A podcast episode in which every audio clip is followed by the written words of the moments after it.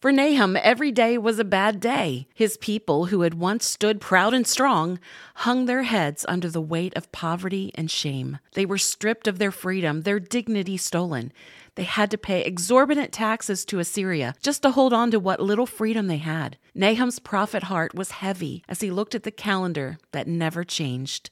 No quick turning of the page led to better days. He needed a refuge. His people needed a place to hide within long, bad days. But tucked within the calendar of bad days was comfort from God, the Ancient of Days. The prophet found refuge in God's comfort that would come to his people. The Lord is good, he cried, a strong refuge when comes. He is close to those who trust in him. Look, a messenger is coming over the mountains with good news. He is bringing a message of peace. No matter what you see written on the calendar of your life trouble, sorrow, or fear God also writes refuge and comfort across every day.